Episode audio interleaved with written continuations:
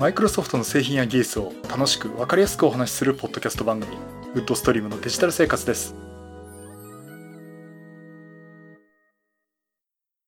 第488回目の配信になります。お届けしますのは木澤です。よろしくお願いします。はい第488回目になります。この配信はクラウドファンディングキャンファイアのファンクラブにより皆様のご支援をいただいて配信しております。今回も安利さんはじめ合計8名の方にご支援いただいております。ありがとうございます。ご支援の内容に関しましては、この番組ウェブサイト、windows-podcast.com でご案内しております。もしご協力いただけるとしたらよろしくお願いします。また、リスナーの皆さんとのコミュニケーションの場として、チャットサイト Discord にサーバーを開設しております。こちらは、ポッドキャスト番組、電気屋ウォーカーと共同運営しております。よかったら参加してみてください。Discord サーバーの URL は番組ウェブサイトにリンクが貼ってあります。はい、ということで、久々の昼間収録です。ちょうど今2時59分、14時59分ですね。いつも夕飯食べ終わったね、後の夕方、夕方っていうかもう夜ですね、えー、収録して、で、一生懸命編集して、日曜日の21時のピチキョさんの YouTube ライブに間に合わせる良い編集終わるかなっていう感じでね、あの、やってるんですが、今、外が明るい 状態で配信しております。えっ、とですね、この前の机の向きを変えたって言ったんですけども、えっ、と、東側からに南側に向けまして、ちょうどいいですね。あの、こう、外の景色を見ながら、まあ、あの、カーテンは閉めてるんですけども、まあ、外の景色というか、明かりが入った状態でね、配信してるんで、配信してるっていうか、普段のパソコンもそういった形で使ってますんで、あの、朝方とかですね、あの休みの日の朝なんかですね、結構あの、朝日がモニターに映り込んだりとかですね、そんなことしてたんで、うん、まあ、そういうのもあって、すごい見やすくなったっていうかね、あの、やっぱり外の景色見ながらっていうと気分的にも良くなります、壁に向かってっていうのはあまり良くないかなと思っております。まあ、レイアウト変更してね、良かったかなと思っております。えっと、それとですね、あのもうこれ、個別にはもうご連絡させてもらってるんですが、えー、こちらの、さっきも言いましたように、クラウドファンディングでご協力をいただいていることでこう配信してるんですが、まあ、具体的にはこれ何に使ってるかというと、えー、このレンタルのサーバー代ですね。あの、これ私も桜インターネットさんを使わせてもらってまして、そこのレンタルサーバーに、から配信をしてるってことをやってます。で、あと windows-podcast.com というドメインも、えー、取らせてもらって、まあ、それ含めてですね、桜インターネットさんに、えー、年間一括で1年分ってことでね、えー、費用を支払ってるってことをしています。で、まあ、クラウドファンディングでご協力いただいたお金でですね、こちらのサーバー費用を賄っておりまして、先日ですね、5月末で、あの、2019年度分になるのかな？ちょっと時期が微妙なんですけど、今後もですね、あと1年間、サーバー費用をなんとか賄えることができて、ちょうどあの、費用を振り込んだっていうかね、支払い終わったところですね、また1年間、なんとかこのサーバーとドメインは維持できるかということで、あの、本当にご支援いただいている皆さん、本当にありがとうございます。これ以外にもですね、こういったマイク、あとこういった録音機材ですね、そちらの方にも使わせてもらっております。まあ、そういうわけであの、ね、マイクもいいやつ使わせていただきまして、あの、レコーダーもね、これ、まあいろいろあって中古なんですけども、しっかり音取れるやつをね、えー、買わせていただきまして、あの、おかげさまであの設備系だいぶ、まあ皆さん聞きやすくなったのかなっていう状況に持ってけてかなと思っております。まあこれ体ファイニングってことで、毎月ですね、500円もしくは1000円の支援をしていただく。で、1ヶ月だけでもいいですし、まあ大変ありがたいんですがずっと支援してでもいいんで、あの、あと、途中であの、やめてもらっても全然構いませんので、あの、まあそういった形であの、賛同いただける方にですね、えー、寄付いただいております。もしご協力いただけるようでしたらよろしくお願いします。さて、えっ、ー、と、今回のお話なんですが、えっ、ー、とですね、ど、どっちからしようかな。えー、じゃあ Windows 10の話をします。えー、Windows 10の、えー、メイ2019アップデート。えー、こちら、まあ、リリースがされてて、えー、その後いろいろ問題が起きてですね、あの、マイクロソフトの方でもちょっとアップデートしないでねって言ってますけど、まあ、アップデート自体はあのダウンロードしてできるようになってるんですけども、まあまあちょっと待ってくださいっていう話になってます。まあちょっとね、前回あの、私も、とは言っても動くから入れてみてもいいんじゃない？みたいな的なこと言っちゃったんですが、まあ、あの、マイクロソフトがやめとけって言うんですから、ちょっとここはですね、あの、インサイダープレビュー的にこう評価をしていく以外でメインで使っていただくんだったら、ちょっと控えた方がいいのかなっていう、そういう話を私もしなきゃいけなかったのかなと思っています。っていうのがね、もう入れちゃったよって方はですね、まあ問題なければ、それまま使っていただいてもいいのかなと思います。で、あの、修正版っていうのもね、パッチも出ますし、えー、まあ、私のところ問題ないんですけども、まあ、問題なきゃね、そのまま使っていただいてもいいのかなと思っています。あの、一番痛いのが、特徴であるのはサンドボックスですね。Windows サンドボックス。あれが起動しないっていうケースがあるらしくて、まあそれがですね、私もインサイドプレビューの時に起きてたんですけどね。あのそういったのがあるんで、ちょっとそれはもう待つしかないのかなと思っております。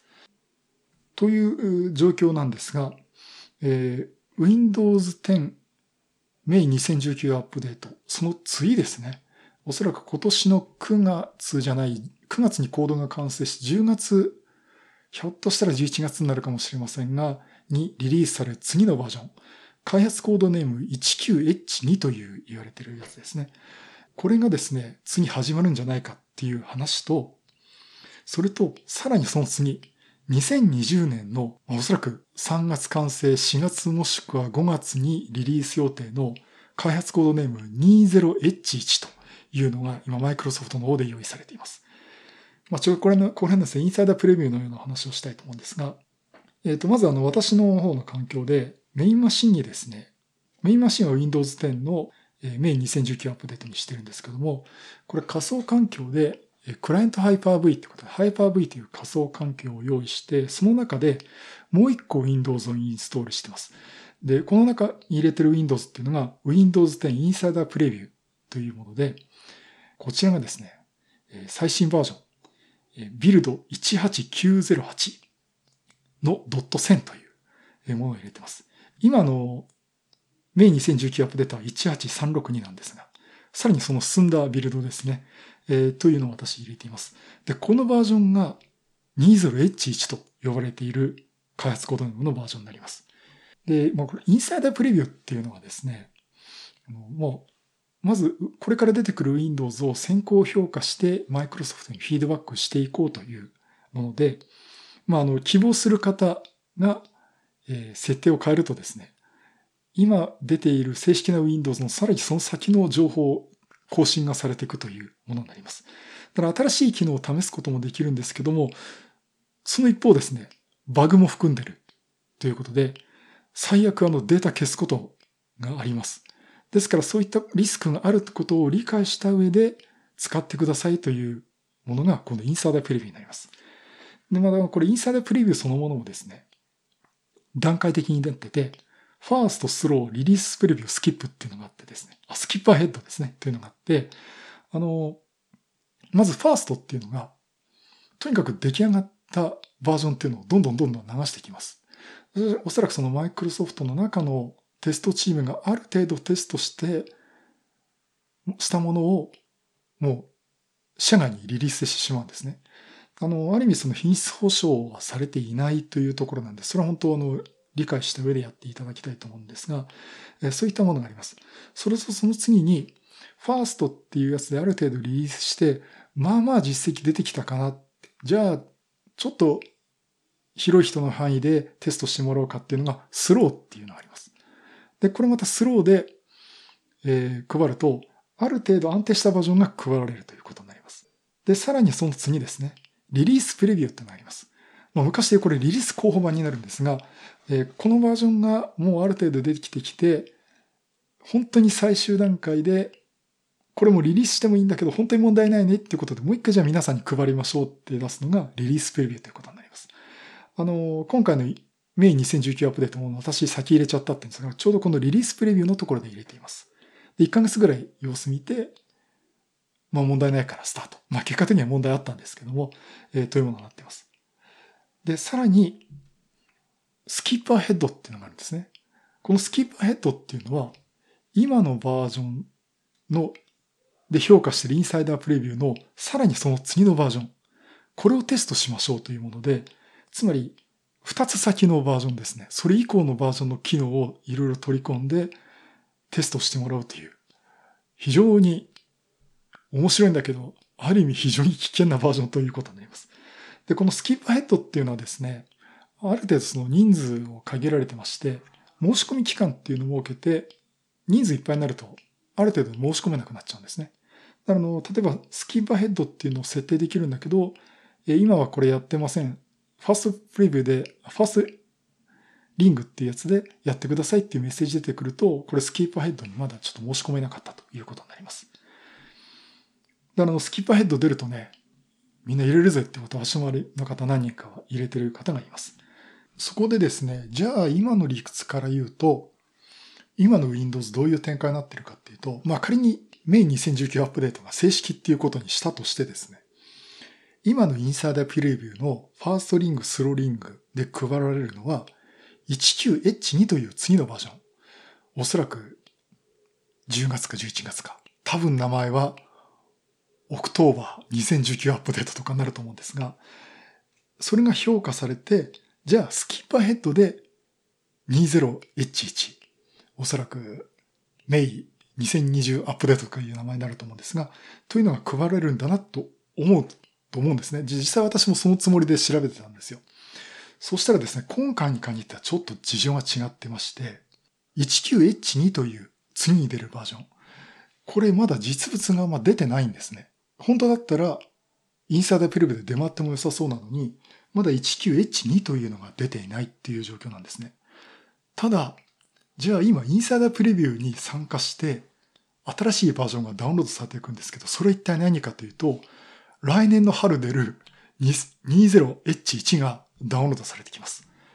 だから、スキーパーヘッドと同じことになっちゃってるんですね。これどうも状況が変わってきてるみたいで、海外のニュースサイトでも 19H2 っっていうのはなぜか出てこない。で、どうしてだろうって話をしてたら、あの、メアリージオ・フォーリーさんっていうあの、アメリカの有名なジャーナリストがおられます。Windows Weekly というポッドキャストも配信されている方なんですが、メアリージオ・フォーリーさんの情報だと、19H2 っていうのは出すけども、19H1 っていうそのメイン2019アップデートの品質改良版、おそらくサービスパック版程度になるんじゃないかということで、次の機能をいろいろ盛り込んだ新しいバージョンっていうのは 20H1 という来年の春出るバージョン。ここでアップデートということになるんじゃないかなというふうなことを見ています。で、実際あの、マイクロソフトの方でですね、あの、19H にはテストには出しますよと言ってるんですけども、あの、20H1 については十分な評価期間を設けて出したいって言ってるんですね。で、ここの状況で、あの、マイクロソフトのウェブサイトを見ると、フライトハブっていうそのインサイダープレビューとかのその新しいバージョンが出てくる日程とかを出すページがあるんですけども、あの、19H1 っていうバージョンまではもう何月、例えば5月まで出しますってもう明確に書いてあるんですね。で、その次に書いてある 19H2 っていうのが、なんとカミングスーンって書いたまま、リンクが書かれてるだけなんです。他は表が書かれてるんですけど、そこだけリンクが書かれてるだけなんですね。で、そのリンクポチッと押すと、Windows Insider プログラムのブログに飛ぶだけなんです。で、そこで終わりかなっていうとそうじゃなくて、そのさらに上にですね、20H1 に関する情報っていうのがすでに出てるんですね。で、20H1 っていうバージョンは、もう去年の年末だったかな、そのぐらいから出始めてるんですよ。本当にスキッパーヘッドっていう、次の次のバージョンで出すってことでリリースをされてたんですが、ここに明確にですね、インサイダープレビューのファーストリングで配布していますって書かれてるんです。ということで、どうもスキッパーヘッドとリインサイダープレビューが一緒になって、我々にテストしてくれって言ってきてるのは、来年の春出る 20H1 ということになります。で、これね、マイクロソフトの配り方がね、変えていくんじゃないかなっていうふうに言われてるし、私もそう思うんですね。あの、今まではセミアニュアルチャンネルっていうことで、半年に1回バージョンアップをしていきますっていうことで、まあ、春か秋かっていうのが大体見えてきたんですが、おそらくこのパターンでいくと、春にえー、例えば 19H1 でいろんなバージョン、あ機能を作り込んだものを出しました。で、秋に出す 19H2 っていうのは、これの品質改良版、本当にサービスパック版を出して、実は機能アップっていうのはあまりされてないかもしれないんですね。で、その次に出てくる 20H1 にいろんな機能をまた盛り込んで出すっていう。だからその半年スパンっていうのを実質的には1年スパンに変えていくんじゃないかなと思っています。だから新機能を作って出して、品質改良版を出して、新機能を作って出すっていうケースがですね、今後続いて、あの、そういう方にね、今後切り替わっていくんじゃないかなと思っています。まあね、これ 20H1 をね、長い時間かけてテストを行うべきっていうふうにマイクロソフトも言ってて、まあこうした背景はですね、おそらく、あの、 October 2018 Update、バージョン1809ですね。これで、あ例のファイルを消しちゃうっていう、まあレアケースなんですけども起きたっていうのがあって、あれ多分ね、相当いいタイミングにあったと思うんですよね。まあ、あの、そういったことでやっぱりテストの期間を十分しますっていう方向になって、まあ、こういう配り方に変わってるんじゃないかなと思っています。まあ、すいません。そういうことでなんか、あの、いろんなバージョン番号言ったりって言ったり来たり話しちゃってちょっと分かりづらかったかもしれませんけども、まあ、今言えることは、19H2 っていうのは品質改良版で、インサイドプレビューで配られるかもしれないんですけども、今でも配られてない。で、今インサイドプレビューで出てるのは、来年の春出る次の次のバージョンの Windows 20H1 ということになります。で、あの、20H1 なんですけども、あの、新しい機能とかいろいろ入ってますね。あの、YourPhone っていう Android とか iOS とかと連動するアプリケーションですね。Windows のアプリケーションなんですが、それの改善もされてたりとか、あの、そういったところがですね、あの、バージョンアップされてきて、えー、そこのニュースも出始めています。っていうか、まあ実際リリースの情報として出ています。で、ちょっとちょっと今回はその話はまた別の機会とさせてもらいたいんですが、次のバージョンっていうのはね、また試せるようになってますので。で、引き続きあの、私もこれ仮想環境の方なんですが、インサイダープレビュー。で、できればスキップアヘッドが入ればですね、やって、さらに次のバージョンっていう Windows を動かして、まあ、レポートしていきたいなと思っております。というわけで、あの、今回は、えー、この背景よくわかんねえって Facebook に書いたらですね、あの、マイクロソフト MVP の村島さんっていう、いつもお世話になってる方にですね、あの、教えていただきまして。で、この村島さんのウェブサイトに、今までの Windows 10のバージョンがどうやって展開されているかっていうのをですね、大変詳しく表にして書かれております。えー、こちらですね、ウェブサイトが www.vwnet.jp www.vwnet.jp という、これ村島さんの、これウェブサイトですね。村津ホームページっていうなってます。で、こちらの方にですね、Windows 10のビルド番号履歴という記事がありますので、これちょっとどっかにリンク貼りたいと思うんですが、あ、そうだ、これあの、私の番組のウェブサイトのね、リンク貼っておきますけども、えこちらにですね、あの、大変詳しくお話を書いていただいてますので、ぜひ見ていただければなと思っております。え私もこういう役に立つ記事を書けばね、Google の広告止められたりしなかったんですけどね。はい、それの話は後また後でしますけども、えー、そういうことで、えー、今回ですね、Windows 10 Insider Preview 20H1 と、このインサイドプレビューの配り方がちょっと変わってきたんじゃないかなっていう話をさせていただきました。さて、じゃあもう一個お話をさせていただきます。えー、ちょっと前からは結構話題になっています、マイクロソフトエッジ、ウェブブラウザーですね。マイクロソフトエッジのクロミニウム版、えー、Google Chrome のオープンソースプロジェクトであるクロミニウムをベースにしたマイクロソフトエッジですね。えー、この話をさせていただきたいと思います。結論から言うと、このクロミニウム版のマイクロソフトエッジ、えー、Windows 版も Mac 版も両方ダウンロードして今試しています。で、まずじゃあ、Windows 版の話からしますけども、えっと、Windows 版の方はもう Mac 版もそうなんですけど、Edge Insider っていうウェブサイトからですね、ダウンロードして今インストールすることができます。で、やっぱり気になるのは、このクロミニウム版の Edge ダウンロードして入れたら、今までのクロ、あの、クロムじゃないい、エッジ使えるの？っていうことになるんですが、これは大丈夫です。あの、今のエッジとを上書きすることなくですね、別にクロミニウム版のエッジがインストールされます。で、インストールしてね、動かしてみたんですけども、まあ見てみるとですね、エッジっていうよりも、もう見た目そのまま Google の Chrome ですね。あの、本当デザインから Chrome と何が違うのってくらい Chrome です。うん。で、あの、やっぱりデザイン違うっていうと、例えば Microsoft Edge の場合は、こうタブが表示されるんですけど、そのタブの一個一個のね、もうウィンドウの上いっぱいいっぱいまで使い切って表示してるんですけども、えー、これ Chrome なんかは、あの、タブが本当あの、ファイルの引き出しみたいなことになってて、ちょっと台形っぽくなっててですね、あの、上にもちょっとウィンドウの隙間があったりっていうような、ちょっと非常に言葉で説明しづらいんですが、まあ、それのタブっていうのが、Chrome、Google の Chrome とほぼ同じになっています。それではね、デザインの違いっていうか、ほとんどあの Chrome と変わらないデザインなんですけども、あの、で、実際使ってみるとですね、今のところ全く問題なく使えています。まあ、使い込んでいかなきゃわからないってとこもあるんですけども、あの、普通に快適に使えますし、なんか、よく Facebook とかでも起きるんですけど、文字入力してたら変なことになっちゃったとかですね。えそういったことは起きてはいません。で、あとは、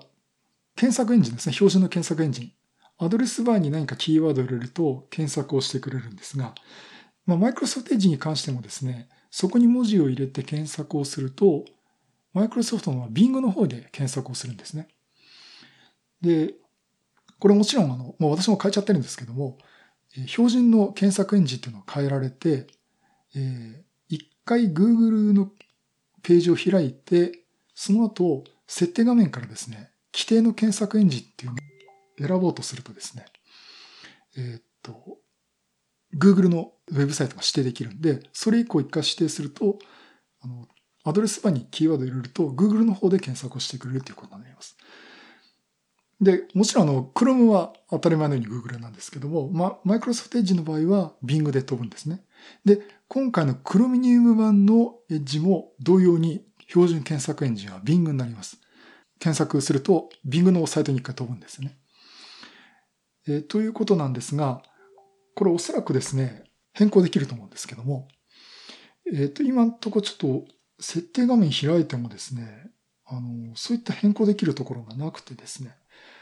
今のところ Bing でしか検索できていないです。もちろんあの Google のページを表示すればですね、あの Google の検索できるんですけども、まあ、ちょっとこれは、あの、追ってみ、確認してみたいと思っています。それと、あとあの、今までね、字の方で、ウィンドウのですね、左上の方にタブを保存しててさらに呼び出すっていう機能があったんですけども、それを今外れています。それはこれつけてもらえるもんだと思うんですけども、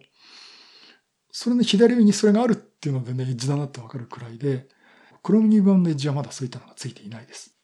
あとはね、これ初めてバグだと思ってたらどうもバグじゃないんですね。あの、ブックマークツールバーってことで、メニュー、ウィンドウのね、タブのちょっと下のところですね。アドレスバーの下のところによく使うブックマークをブックマークツールバーとして表示できるんですね。私こう入れてるんですよ。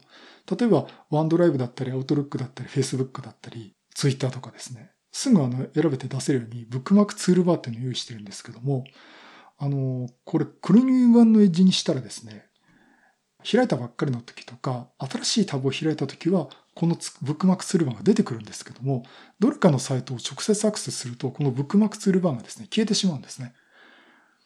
うん。で、これはね、私ね、バグだと思ったんですよ。ああ、やっちゃったね、みたいな感じで。で、マイクロソフトの方にフィードバックをかけたんですが、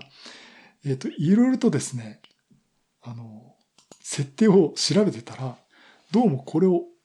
これは機能としてですね、オンとかオフとかができるようになっています。新しい画面じゃないときは、ブックマークツールバーを表示しますかしませんか本当に全くしない場合もできるし、常に表示するってこともできるってことで、そういったね、新しいスイッチがついています。で、従来の今出ているエッジには確かこの機能はなかったと思うんですよ。うん。あの、そういったのが、ちょっと、クロミウムのエッジにはついています。まあ、これちょっとよく見なきゃいけなかったのかなと思ってるんですけども、えー、まあ、あの、そういったね、細かいところで変更が出ています。で、実際は、あの、実は今フィードバックしたって言ったんですけども、これフィードバックできますっていうのは、そのバグがあったって言ったらマイクロソフトにレポートをするんですけども、ヘルプフィードバックっていうのはメニューから出てきて、もしくはショートカットキーで、アルトキーとシフトキーと I のキー、この3つを同時に押すとですね、フィードバック用の画面っていうのが出てきます。で、どういった事象が発生しましたかっていうことをテキストボックスに入るようになってて、で、今アクセスしているウェブサイトは何ですかっていうのがすでに入っててですね。あと画面ショットも同時に撮ってくれて、この画面ショットを送りますかっていうチェックボックスも入っています。で、ここに、あの、レポートをして送るとフィードバックされて、まあ、マイクロソフトなどで見ていただくということになります。でね、私ね、うっかりこれバグじゃないですかみたいな感じでね、えブックマークバーが表示されませんってことをですね、Google 翻訳を使ってあの、英文にしてですね、え送ったんですが。うん。いや、ちょっと、ちょっと、お門違いなこと言っちゃったかなと思ってえ反省してるんですけども、まあそういった形でね、フィードバックができますんで、あの、ぜひ、使ってみた方はですね、なんかおかしいなとか、こうしたらいいなっていうのがあったらですね、このフィードバックに出していただければなと思っております。でちなみにあのフィードバック出したらですね、多分自動配信なんでしょうけど、マイクロソフトの方から返事があって、まああなたのフィードバック受け付けましたってご丁寧にね、わざわざメールまでくれました。ぜひね、これあの、エッジに限った話じゃなくて、Windows Insider Preview もそうなんですけども、まあ、フィードバックっていうのはぜひやっていただければなと思っております。あ、そうそう、それとね、これ面白いなと思ったのが、Google の、Chromium 版のエッジは、Google の Chrome のエクステンション、つまり拡張機能はそのまま使えます。これね、いいなと思うんですが、例えばその翻訳だとか、Pinterest に画像を登録するとかですね。まあ、いろんなエクステンションが出てますけども、あの、通常ですね、Chromium 版のエッジは拡張機能をダウンロードするっていうと、マイクロソフトからのみダウンロードできるようになってるんですけども、設定画面の下の方にですね、Allow Extensions from Other Stores っていうスイッチがあって、ここスイッチをオンにすると、マイクロソフト以外のところのエクステンションを入れられますっていう風になります。で、具体的にやり方が書いてあるんですが、Google のサイトの Chrome, Chrome の拡張機能のサイトに行って、あ、この機能欲しいです。インストールってやると、Chromium 版のエッジにインストールするねっつって感じでメッセージ出てくるんで、はいってやると、Chromium 版のエッジにインストールされます。とりあえずあの、翻訳機能、Google 翻訳をね、えー、入れてみて、あとは、そうだ、Pinterest の方も、えー、ちょっとエクステンション入れてみました。まあ私今まであの、Chrome は使ってなかったんで、入れてはいたんですけどね。あの、あまりこの拡張機能を使ってなかったんですけど、これ機会にいろいろとね、試してみたいなと思っております。まあそういったところでね、Chromium 版のエッジ、え、出てきました。それと、えっ、ー、と、じゃあ Mac 版もお話しますけども、えー、Mac 版もですね、え、同様にも出ています。で、これも画面的には、えー、Chrome とよく似ていますね。あの、明らかに Safari とは違うんですけども、えー、これ本当に Chrome だねっていう感じのものになってまして、で、機能的にはね、ほぼ同じなんですが、えー、っと、これはね、結構頻繁にアップデート来てますね。あの、2、3日に1回アップデートしたしたって来るんですよ。うん。あの、メッセージが出てくるんで。えっ、と、ということで今使ってるんですが、特にあの、メモリリソース変に食うとかですね、そういうこともありませんし、それも Windows 版もそうなんですけども、あの、普通に使っています。あの、Facebook とかも使ったりとか、あとマストドンね、あの、マストドンってほとんどグルドンですけども、えこちらアクセスするとかっていうのも、今、あの、サファリよりも、ちょっとエッジの方を試して、まあメインはね、やっぱりサファリになるっていう感じもあるんですけども、まあこれも同意にフィードバックもできますんでね、あの Mac 版もウェブサイトからインストール、なんかパッケージってインストールして、あの、インストールしてそのまま使えてますんで、で、これもあの、サファリも、本当の Chrome もですね、あの、併用しておくことができますんで、えー、ちょっと入れてみるって試すのもいいのかなと思ってます。ただやっぱりテスト版ですんで、テスト版っていうのはね、開発版なんですね。あとその1個前の開発版の1個の前の、えー、バージョンだったりしますんで、まあそれなりにリスクがあるってことはね、えー、覚悟ができてる方はちょっと試していただければなと思っております。まあそういうところで、まあ実質的な Chrome じゃんこれっていう感じはしてるんですけども、あの、マイクロソフトアカウントでログインして、お気に入りの同期とかもできるとか、パスワードの同期とかね、えー、そういうところもできるってなってるんで、そこはちょっとそのマイクロソフト色っていうのを出していくのかなと思います。で、よく話あるのが、いや、ここまで一緒にしちゃうんだったら、何もマイクロソフト、エッジの Chrome 版のね、Chromium 版のエッジ出すことないんじゃないっていう話もあると思うんですね。まあ私も実際そんな感じもしてるんですけども、ただやっぱり Google がやめたってやっちゃったら、それ引き継ぐっていうかね、あの、誰かがやんなきゃいけないっていうんで、その受け皿っていうので、あの、いくつかの選択肢っていうのは用意されていくべきであって、まあそういった意味でそのマイクロソフトのエッジっていうのは意味があるのかなと思ってます。で、そもそもエッジっていうのは、まあ視野ではかなり厳しいし、もうサファリも出してるし、クロームも出してるし、エッジなんて今更ね、あのインターネットエクスプローラーを作り変えてまで、作り直してまでですね、出すことないじゃんっていうふうに、こと言われてるんですけども、やはりあの、複数種類を出していかないと、一本になっちゃったら、そいつが絶滅しちゃったら、今度と続かないでしょっていうことが、まあ、マイクロソフトも言ってたんですね。だから我々はエッジっていうのを作り続けるっていうのが、いろんなエッジを開発する意味の中の一つだったんですね。で、うん、まあ私、その理屈で言うと、このクロミウムマンチタパイどうなんだろうっていうのもあったんですけども、仮に Google がやめたとします。あ、やめないと思うんですけども、その時に、いや、じゃあマイクロソフトがちゃんと作ってる。で、あくまでもクロミウムっていうのはオープンソースのプロジェクトなんで、いろんな人が参加できるんですね。あの、オペラなんかもこれ、クロミウム版のベースのウェブブラウザですんで、まあ、いろんな選択肢ってなるし、